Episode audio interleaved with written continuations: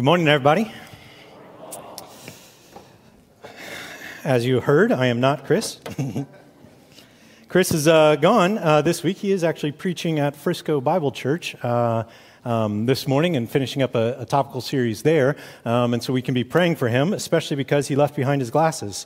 And so we already had the thought if I could just get up here and wonder how many of the people we could just fool and not even know that he's gone. But then I now get what Chris talked about the other week. That's clear.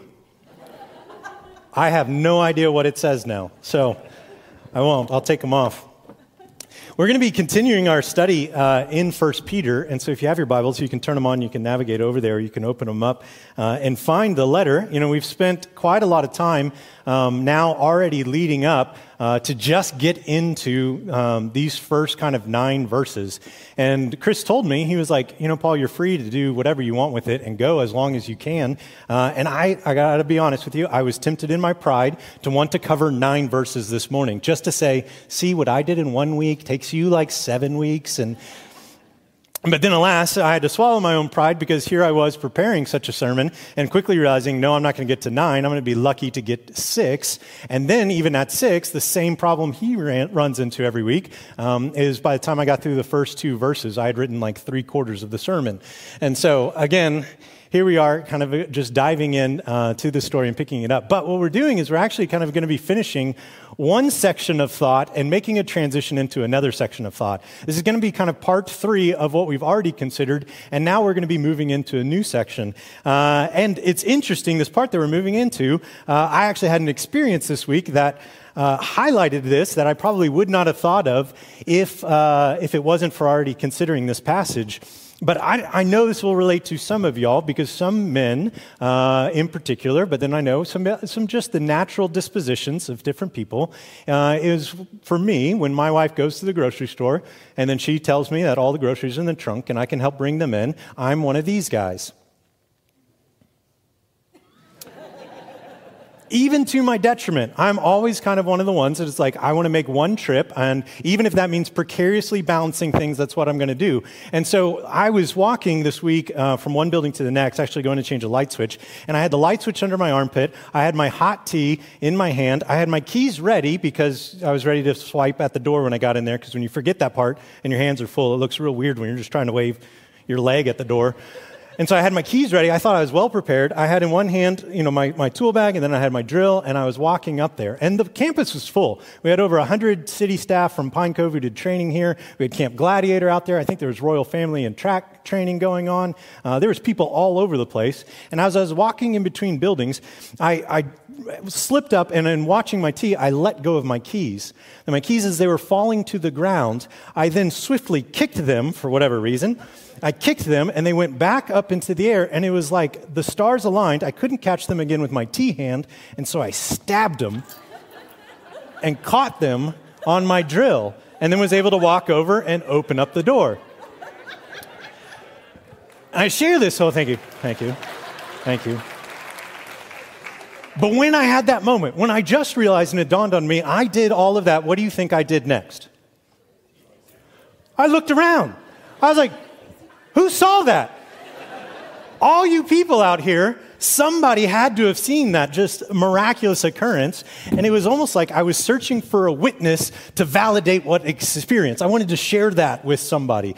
Even again, when I try to like load up all too many things and I end up tripping and stumbling and dropping it, you know, what do you do even then at those moments? You kind of want to look around and see like, anybody see that? Because even in me falling, I kind of just want somebody to be there to laugh at me with me, right?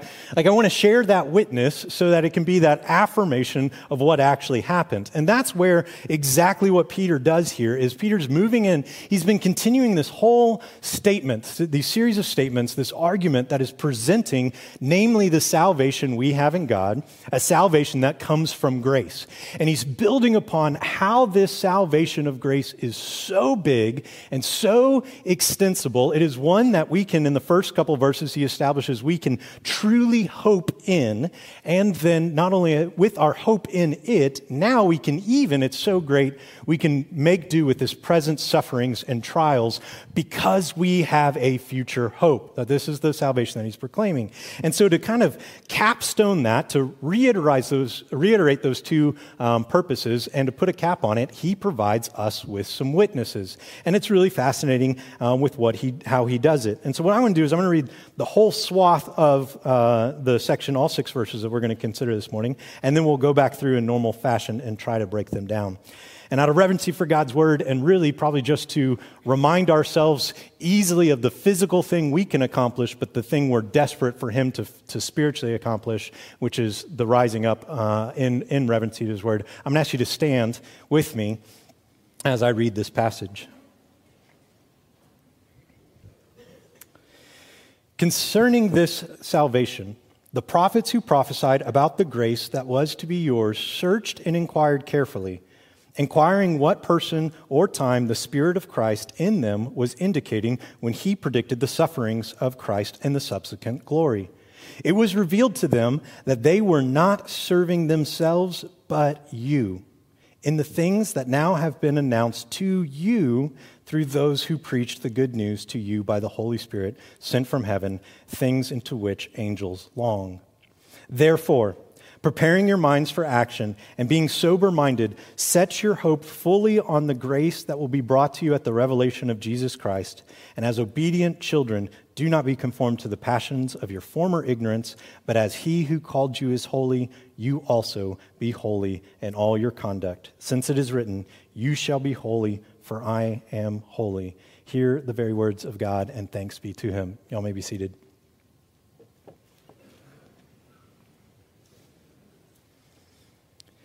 Again, this isn't, a, this isn't the third point bringing a new point into uh, Peter's argument. It all starts kind of with this hinge phrase, again, concerning the salvation. So, everything he's been saying about salvation up until this point, uh, we need to be realizing is back into picture here with this introduction of some witnesses. And the witness we're introdu- introduced to first are these prophets.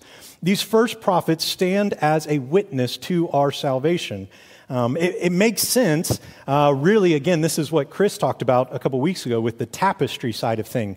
As Peter is convincing us of how blessed we are with this grace and salvation, um, he points to the, the work of these faithful prophets who they themselves didn't have the whole complete picture. They had all the pieces of the puzzle, but then we, because of Jesus and his revelation through the New Testament, have all of the prophecies then fulfilled. It's kind of like that. Um, he used a example of a tapestry, looking at the threads from the back and then the revealed picture on the front. I tend to always go with the puzzle mentality. It's like they had all the bright puzzle pieces, they knew all the different things. And that alone, all those pieces were enough to tell them about a Messiah. And so they knew all the pieces. They knew that it was pointing to a Messiah. They just didn't know that it was going to be fulfilled specifically in Jesus. But we have the luxury of having those, all those puzzle pieces put together, and we have Jesus revealed to us. And so what, what, what the prophet's whole goal and aim is, is to present the pieces that they know towards a Messiah and then what we have in the blessed state of being after the time of Jesus' death, burial, and resurrection is we have how all of those puzzle pieces fit together and point again to this Messiah. It makes sense um, why Jesus, in his own words in Matthew 13, 16 through 17, says this But blessed are your eyes, for they see, and your ears, for they hear. For truly I say to you, many prophets and righteous people longed to see what you see and did not see it, and to hear what you hear and did not hear it. We should be blessed by this salvation that's revealed to us in Jesus Christ. Um, we should be blessed by this, uh, the, what they knew only in part, we now get to know in whole. And again, if that's not a convincing enough, again, statement for us, Peter continues to talk about what the role of these prophets was. Look down in verse 10. Because it say the prophets who prophesied about the grace that was given, that was to be yours, they searched and they inquired carefully. So this is, this is the prophet's role. They search and inquire carefully, uh, and we're going to see to whose benefit and to what aim. Now, that's out of the ESV. The NASB states, made careful searches and inquiries. And I actually like the Christian Standard Bible that actually phrases it with this idea of making inquiries. It says, they searched and carefully investigated. And we saw this. This is so great that, again, we get to come off of our study of Daniel, right? Because we saw Daniel searching and poring over what was revealed to him, poring over these details, pointing at a Messiah. And yet, even at that, there was a revelation to him that he knew what he saw was only in part. He saw that there was a Messiah and more than enough for him to put faith into. But then we get to see all the revelation of how that plays out with, again, the New, New Testament. And so, again, these prophets are investigating this Messiah. They strove to get it, and then their work was affirmed as then all their prophecies had come to light. So, continuing in verse 11, what was this inquiry kind of looking like? They, in, they were inquiring what person or time the Spirit of Christ in them was indicating when he predicted the sufferings of Christ and subsequent glories. And this is again in, in entirely uh, kind of helpful for us and a helpful misnomer that a lot of times I hear in various places when I um, go and get to discuss God's Word. Um, because I, I, hear this sometimes slipping montage of people that say, well, that's the Old Testament. I don't really need the Old Testament. That's the incomplete Testament. I have the New Testaments. That's what I read. That's what I study. I read the complete one, not the incomplete Old Testament. And again, we don't we don't have that argument here. We don't get that argument from Peter's word. It isn't that the Old Testament is insufficient, thus the New Testament had to come to be sufficient. No. What Peter's pointing out is that the prophets of the Old Testament, what the Old Testament exists, is every time you enter into it, you should be going from a framework of mind that is pointing everything you read towards a future Messiah. The entirety of the Old Testament was pointing towards a future Messiah. Then we get the Gospels and the subsequent letters after that in the New Testament, that everything, the framework you should be reading when you read those, is pointing back to a Messiah, to Jesus. And so essentially, the whole narrative of Scripture is accomplishing the same thing. Whether it's the old pointing forward or the new pointing back, everything hinges on this salvation that is offered by grace from our Lord Jesus Christ, who died on a cross and was resurrected the third day. This is the entirety of the message, and both new and old were sufficient in accomplishing that purpose. We have to do that because if we say that the Old Testament is insufficient, then we would not be able to just blame the authors. We can't just blame the prophets. We'd have to blame the revealer. And this is fascinating what Peter says is who is this revealer? The revealer here is in fact the spirit of Christ. Now, notice the Spirit is actually capitalized, that this is the Spirit and this is the Christ. This is a Trinitarian statement um, of two of the persons of the Godhead. Uh, fitting that this is the first uh, Sunday after Pentecost, which is known as Trinitarian Sunday, that we get to dive into this nuance because the revealer of who Christ is as Messiah, his suffering and his glorification was attested to by himself, the Spirit of Christ. This, uh, this phrase is actually only used once else in our New Testament, and that's in Romans 8 9. And in both passages, there's a dual sense of this is not only hearkening the fact that the Spirit comes from Christ, that the Holy Spirit Himself comes from Christ, but also that the Holy Spirit serves as a witness to Christ. That this is the unique thing that, again, only a God who is three in one person can do, and that is testify to Himself. You have the one who stands who says he's holy, and you have the other one who can stand and say he's holy only himself. Thus, only this is what he's accomplishing. So, this Spirit of Christ is the one that is revealing to the prophets about himself, the Messiah. And then what does he say? He says he predicted his suffering and glory. This was God's plan all along. Uh, it is an amazing foundation of Peter's theology that we're going to run into again and again uh, throughout the rest of this book. Is that his suffering, the state of the suffering Messiah, becomes a cornerstone on which he builds so many of these concepts as he has extended this grace of salvation to us. One of the uh, commentators that I read, a guy named Oscar Cullmann, put it like this. had an interesting note about Peter's own conclusion in these things. He said, He, speaking of Peter, who wanted to hear nothing of it, speaking of Christ's suffering, during the lifetime of Jesus, It's all right. This is fascinating. Mark 8 or Matthew 16, um, when they're talking about uh, when Jesus has revealed to his disciples that he is going to go and die, what does Peter do? He walks up and he rebukes Christ. And he says, No, no, no, no, no. You're not going to suffer. You're not going to do these things. And, and Christ then rebukes Peter in that moment for missing it. And so, again, look at this. It's, it's so fascinating.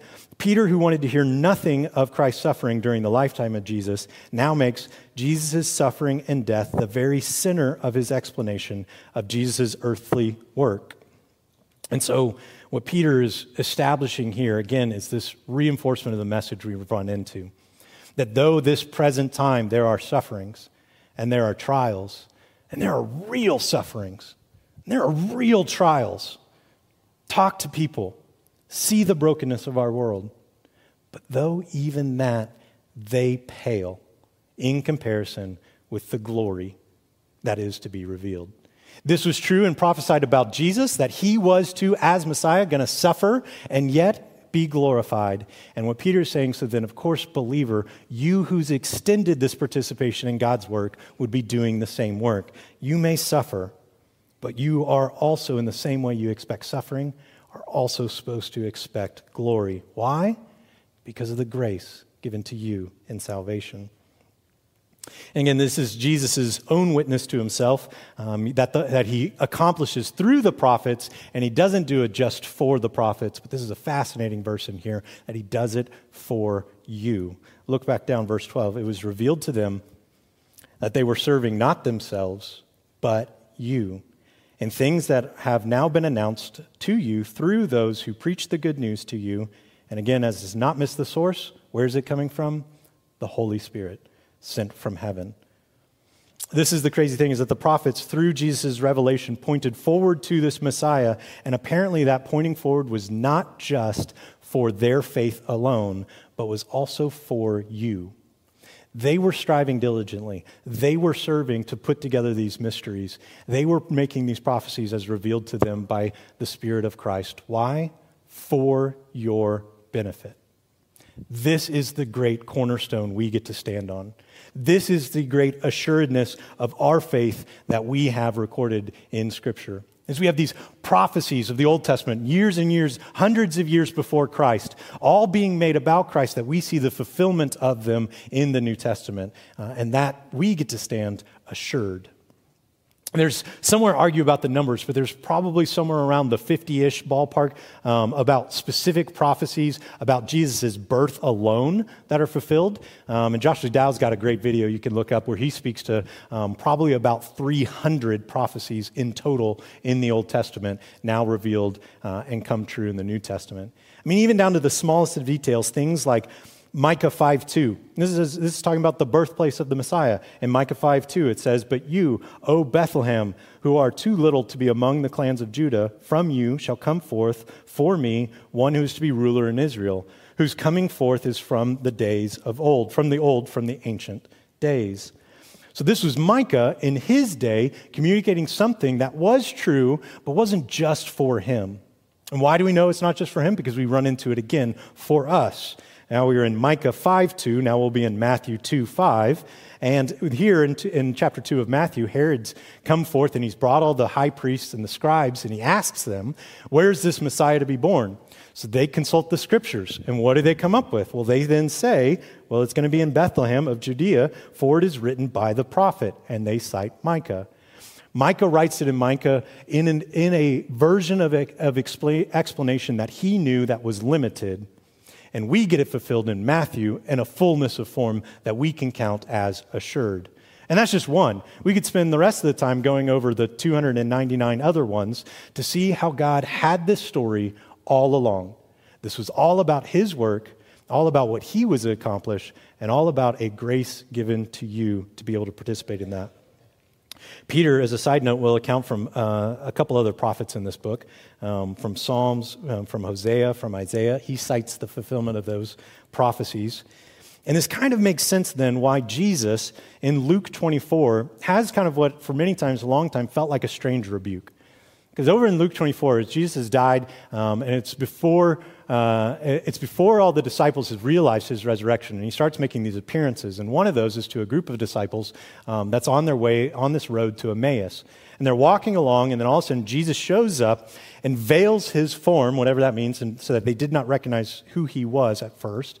Uh, and they ask them, uh, Jesus asks them about what's going on. And they explain all about Jesus as the Messiah that they thought he was. But they saw him die.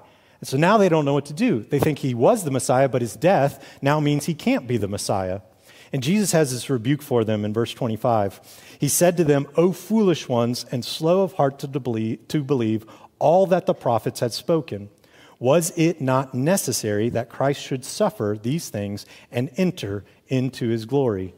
And then he began what's not recorded for us, but I assume the greatest Sunday school lesson of all time, because Jesus is teaching it. He goes through and he says, beginning with Moses and all the prophets, he interprets all of these scriptures and points to himself. And so this is the blessing that we get to stand on. And this is very similar to Peter's message, right? If you understand the prophets, then you have to understand Jesus' suffering and his subsequent glory. Both those things have to become together because it was all part of the plan all along. And essentially, Peter's point is this He's saying, like the prophets knew, Jesus would suffer and that he was glorified. The prophets were affirmed because Jesus suffered and then he glorified. So then, you, good Christian, in these trials of suffering that seem really big, how could you match that against a weight that would be bigger? Well, his glorification is the same glorification he promises to you. So take comfort in the grace of salvation that will ultimately lead to your glorification. This is Peter's mindset. This is what he presents, and this is what we see here. And maybe just like the prophets, we sit in an age where we don't know how that's going to happen.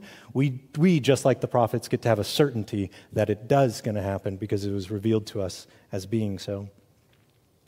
But then there's this fascinating second witness that's also thrown in there, or third witness that's thrown in there. When we got the prophets, we got the uh, Spirit of Christ who was revealing those truths and witnessing to himself. And then at the end here, we kind of get this small mention that's really just truly fascinating um, of another of the, uh, at least of the witnesses to affirm this, is the angels. Look down in uh, the middle of verse 12 again. We'll pick up there. And these things that have now been announced to you through those who preach the good news to you by the Holy Spirit sent from heaven, things into which angels long to look. Fascinating. What does it mean? I'm not sure. But let's continue this thought a little bit. It isn't this what this is clear is the language is not here that this is something angels long to see but can't see. More, this is something of saying angels can see this and they're expectant to see this. This is what it is longing to see something that has worked out. And what are they longing to see as it's revealed here? Apparently, angels themselves long to see our salvation played out for the glory of God. This is what angels themselves are desperate to see is they want to see God glorified through our salvation. And it's a fascinating thing because angels, these angels, aren't participating in the story of redemption in the same way that we are, right? Because angels, those that didn't fall, still stand in their perfect bodies. They have no need for redemption. They're almost outside of the frame here. In fact, a, uh, uh, a hymn writer, Johnson Oatman, um, back for the 1900s, wrote and penned a song to express something very similar. He's, the song's called Holy, Holy, is what the angels sing, and I expect to help them make the courts of heaven ring. But when I sing redemption's story, they will fold their wings, for angels never felt the joys of what our salvation brings. And I think this is it is they Peter's point is even these angels who aren't even a part of this redemptive story in the sense of they themselves needing to be redeemed, these angels look down and long for the work of our salvation. So, how much more then should we, should I, see the vast greatness of the grace demonstrated to me in salvation that even angels want to long for it, right? Because we may pick up the newspaper and we may read a story about a court case where some innocent person was now uh, alleviated off the trial and was found not gif- guilty. And we may say, that's a happy story. I'm glad I read that over my Wheaties this morning. Let's go on with our day. But that's us reading a story we're not a part of. Think of it more as you're the one sitting in front of the judge. It's your innocence or your guilt that's what's on the line. And when that news, when you learn the news of that, that it is your innocence that is being, per, being declared, how much more does that weigh to you than the guy who's just reading about it in the newspaper? Right? And I think this is what Peter points to these angels is we're supposed to see how much more we should value the experience that we have of grace and salvation even when the angels are longing to see it. Because there's a lot of things that we're not sure about what the role of angels are, what they do. Um, a lot of the, I mean, well, we, we studied Daniel and we saw these angels at work in ways that we can't fathom or understand. But one of all the things of what angels at least do, one thing I can say that they are doing is that they are looking down on the church this morning. They're looking down on South Spring Baptist Church. They are looking down on Frisco Bible Church. They are looking down anywhere that the gospel is being presented and the Holy Spirit is illuminating, and they are on their tiptoes straining to see who will come to faith in the Lord. This is the angel's excitement. And I will say, I won't go any further without at least stopping and saying, if this is you in your state, that you stop and realize and think. And you're like, well, when I really stop to think about it, I don't know if I have ever accepted this free gift of grace. This grace of salvation that Peter's just proclaiming, I don't know if I've confessed my sin and asked him to take that and do what only he can do, which is forgive me and to give me grace. And if, and if that's you this morning, I urge you, don't let today pass without putting your faith in Jesus Christ. The angels are longing to see you do that, and God will be glorified if you will give your life to him. But Peter doesn't end there. But we've only gone two verses. And I'm three quarters of the way through the sermon. so we'll, we'll pick up because I do find what's fascinating is we have all this buildup in Peter. Here we are, we're at 13 verses in, and something interesting occurs here is not once, and this next verse is the first time ever, because in 13 verses, not once does Peter give us a command to do something. All of this is actually just an argument stating the blessed state that we are.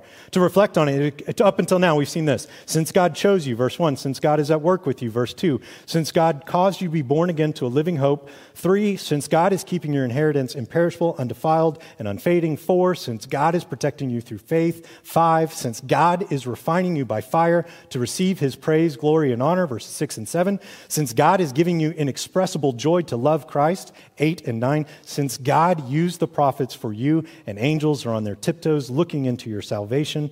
10 and 13. Well, now what? With all of that built up, we get our first command. What do we do with it? And we are called to action, and our action is hope. We are to hope fully. This is the first command. Look down in 13, verse 13. Therefore, preparing your minds for action and being sober minded, set your hope fully on the grace. This is our command. Hope fully on the grace that will be brought to you at the revelation of Jesus Christ. Now you may be thinking, wait, wait, Paul, this is you said this is the first command, hope fully, but what about these other two kind of commands that come before it? Isn't this the third command? That the first thing we should do is prepare our minds for action. The second thing we should do is being, be sober minded. And then lastly, we should hope fully on the grace we can kind of get that rendering in, in uh, our English translations, and even in the ESV, you kind of see that there's an existence of the first two before the actual command of the third. Um, because the first two are just subordinate, like participles. Um, but the imperative command, the verb action in the sentence, is this hope fully. That's the command. It's like these clauses exist, and then you now need to do this, which is hope fully. Because, and, and I think that that's helpful for us with what we've just considered. Essentially, Peter's already saying, all of this argument's laid out. You have all of that. So, having that, clearly you must have two things. You must, prepare, you must have a mind prepared for action, and you must be sober minded. Then, with those things in place, first command I give to you fully hope on grace. It's interesting, this little uh, uh, phrase, prepared, um, as it says, preparing your minds for action, uh, literally trans- translated is having girded up the loins of your mind. I'm running that phrase in Scripture for the idea of girding up your loins. Uh, it happens in, in a couple different ways. Um, the physical representation, since we, if we're not familiar, I'm going to invite Colson come back on stage and show us. No, I'm just kidding. We just have a a slide. This is how they worked. This is how they uh, fought. This is how, anytime that they were prepared to do something, when action was set before them, they would gird up their physical loins to free their legs and untangle them from the looseness of their dress. And this is what, this is what uh, Peter is saying of your mind that you are to prepare, gird up your loins. And not only that, be sober. You're ready for action, and you have a single voice, a single mind. You're not unsober in that you have multiple voices and multiple minds and you're not in control of things, but no, you're in control. You have a sober mind, you have a mind for action, and with this, with this that is given to you, then set your hope fully on grace. Tom Constable, in his uh, commentary, summarized it like this, and I put it on the screen because I thought it was worth considering. Now that you have focused your thinking positively, you need to roll up your sleeves mentally and pull yourself together. I like that. I think that's a good English translation of this understanding. You need to roll up your sleeves mentally, pull yourself together, and adapt some attitudes that will affect your activities.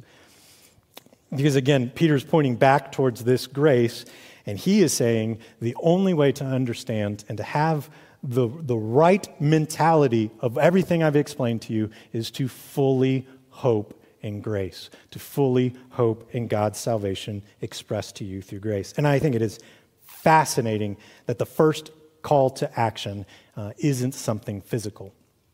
This is why, when I said, and intend to say every now and then when we invite you to stand for the reading of God's word, we're doing what is easy. We're, we're changing our physical appearance, and we are desperate for God to do what only He can do, which is change our spiritual condition. Because what this is, this is a spiritual call.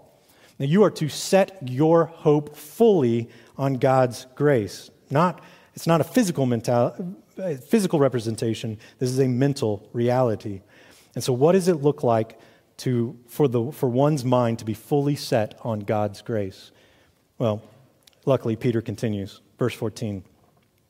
As obedient children, do not be conformed to the passions of your former ignorance but as he who called you is holy, you also be holy in all your conduct, since it is written, You shall be holy, for I am holy. Here we run into our second command. All of this, and then our first command is to set our hope fully on grace. And then following that, once we do that, then we're apparently ready to do the second, which is to be holy. I think it is super fascinating that Peter presents it to us in this order. That it's not first, be holy, second, set your hope on grace. No, because what Peter's highlighting is what uh, dangers I have when I skip the first part. If we skipped over the first part of recognizing God's grace, then what we tend to do is legalize our own holiness. What I mean by that is when we forget that God's grace is something we don't deserve, that only He gives, and that only He has the power to accomplish, well, then we rightly understand how we can be holy. Because that's the key. Because truth be told, you, you, you can't be holy. Because you're sinful. We've come and crossed with, with our own demise through Adam. We have sin in our world. We have a broken relationship. We are no longer set apart from sin, holy before God, and we had nothing to do to get us to that state. Why would we ever think that we could do something to mark us as holy and make us presentable before God? It doesn't work. And this is why I think Peter starts with us setting our firm understanding on what God is doing because then we can rightly understand our participation in going alongside His work. So, this is the, again, to recap, this is what it is. First, we set our minds on the grace that He is accomplishing in salvation, and thus we know that the same call for us to be holy is possible because He Himself is calling us holy. He Himself is providing for us. This is why Isaiah writes that our most righteous deeds are like filthy rags. There's nothing we can do to be holy except live out His work He is accomplishing in us. So, holiness is not now at this point the list of do's and don'ts of I got to do this and I got to not do that so I can maintain my holiness before God. This is the grace of God, as He says, No, let me, the only one who can accomplish this, accomplish this in you. So, all what it is to be holy, what it is to be set apart for God, is to let God do the work that He has called you to be. Is allow Him to work for you in holiness in a way that you would never be able to do without the Holy Spirit. And, and again, I think it's, it's so fascinating that he's linked these two pictures. It's almost as if, to borrow from Peter's illustration um, in the last uh, couple verses, it's like he's saying, if you're gold that has been purified and now you stand pure as gold, why would you ever go back to living like you have impurities in your life? This is like the argument. If we see how great grace is in our lives, why would we ever go about trying to make holiness about ourselves, attaining something? No, we need to keep those into the same boat, keep those both as the work of God in us, and participate on what only He can do. I think that, that this is uh, linked together. I, I think I wrote it more, more like this. This is why I think they're linked. God is the only one to save us from death through grace. Thus, God is the only one to give us life found in holiness. Holiness is not a list of things to do. Holiness is the state of loving God with all your heart, your soul, your mind, and loving your neighbors as yourself. And this is what he calls you to do. It's not that you have to, as we say so many times, the world will tell you, you need, it is by your behavior demonstrated that you attain your identity, right? It's by your status. It's by your work. It's by your wealth. It's by your popularity. It's by what you do that earns you a status that stands on that. And in God's economy, it's completely backwards. He says, no, no, no. It isn't your behavior that earns your identity. It's my identity given in which then you can have participation through your behavior. God says you are holy, and thus I will empower you to live as holy. And so, why don't we choose that? Why is it in our own lives that we forget this insurpassable grace this call to holiness, this new identity found in Him, and why do we go back to live like we're not holy, to live as something we aren't made to be anymore? Well, we've said it. Peter said it. It's because you and I were once ignorant. We were ignorant children, and we still have our flesh. And this is why Peter says we should still be expectant for the future return, because even that will be taken away from us. But right now, we will have trials, and we will have moments that we cause ourselves to mess up. It's because we're ignorant children. And I really think what Peter's doing is Peter's presenting a, uh, a discussion of value. And he's saying, What do you value? And he's presenting the value of this grace and this holiness and this new identity. And he's putting it so much higher than any other choice in our life that it would make sense that we would choose what is valuable. And I call this the nickel and dime. Um, this is me trading dimes for nickels, or me taking nickels instead of dimes. Um, and it hit me one time because uh, one of the things when I'll get home and you know unload my jean pockets onto you know the bedside table um, or anything like that, and I pull out let's say all my change with my keys or whatever, and I set it on the table. Um, when Madeline first got her her first piggy bank um, from Grammy or from somebody that are given there, uh, she she was she all she wanted money. She wanted to put money in the piggy bank. That was the good thing. Um, and I remember one of the times I just had a pile of uh, all I had was nickels and dimes that were on the table. And I just did the normal father thing, which is, yes, I'll give you something good, but I probably should be a good dad, so I'll limit you somehow. So you can take one. And so I told her, you can choose one, you can have that one thing. And so what did Madeline choose? Well, she picked up the nickel. I started walking to her piggy bank with the nickel. And I stopped her and I was like, Madeline, why'd you choose the nickel? I'm just curious now, why, why not the dime? And she's like, well, Daddy, the nickel's bigger. You're like, of course I choose the nickel. Why did I choose that tiny thing when look how big this thing is? Years later, actually similar with Mila, something I, I had a bunch of change out and used the same thing. It was a bunch of pennies this time, and I said, you can have all of one type of coin, because she was still trying to learn what type of coin. If you can tell me what the name is, you can have all of one that it is. She chose pennies. And it was because I asked her, why'd you choose pennies? She was like, well, there's six of them. So clearly there's more pennies because there's only two dimes and there's only one quarter. So I'm not going to choose two dimes or one quarter because there's six pennies. And she was young, she was just learning. And essentially, they chose naturally where they were in ignorance. And I think this is, this is our same spiritual condition that we're being called to today. What are the things in our lives that we are choosing nickels over dimes? That we're acting like we're ignorant still, that were not revealed this great value of God's grace presented to us with the witness of the prophets, worked out for you by the testimony of the Spirit of God Himself, and then one which that the angels look down and long to see. A salvation that is worked out to that then we may hope in grace and live as holy. And any choice other than doing that is like we're just acknowledging we're trading the valuable for the invaluable. And this was my conviction this week, and this is certainly um, would be amiss without the closing application as Colson's making his way back up here. Because um, I would love to say that. And good news, one of your pastors nailed it this week. Got it right. I just, I'm glad I get to share all this about holiness because I relied on God's holiness in my life all week long. Um, but that's not the case. And that's what I hope I am inviting you to, is because all week I've been um, doing a couple things. One, the first thing I invite you to is uh, to thank God for any speck or amount of holy living that you are blessed with, because it is His great work He's accomplishing in you.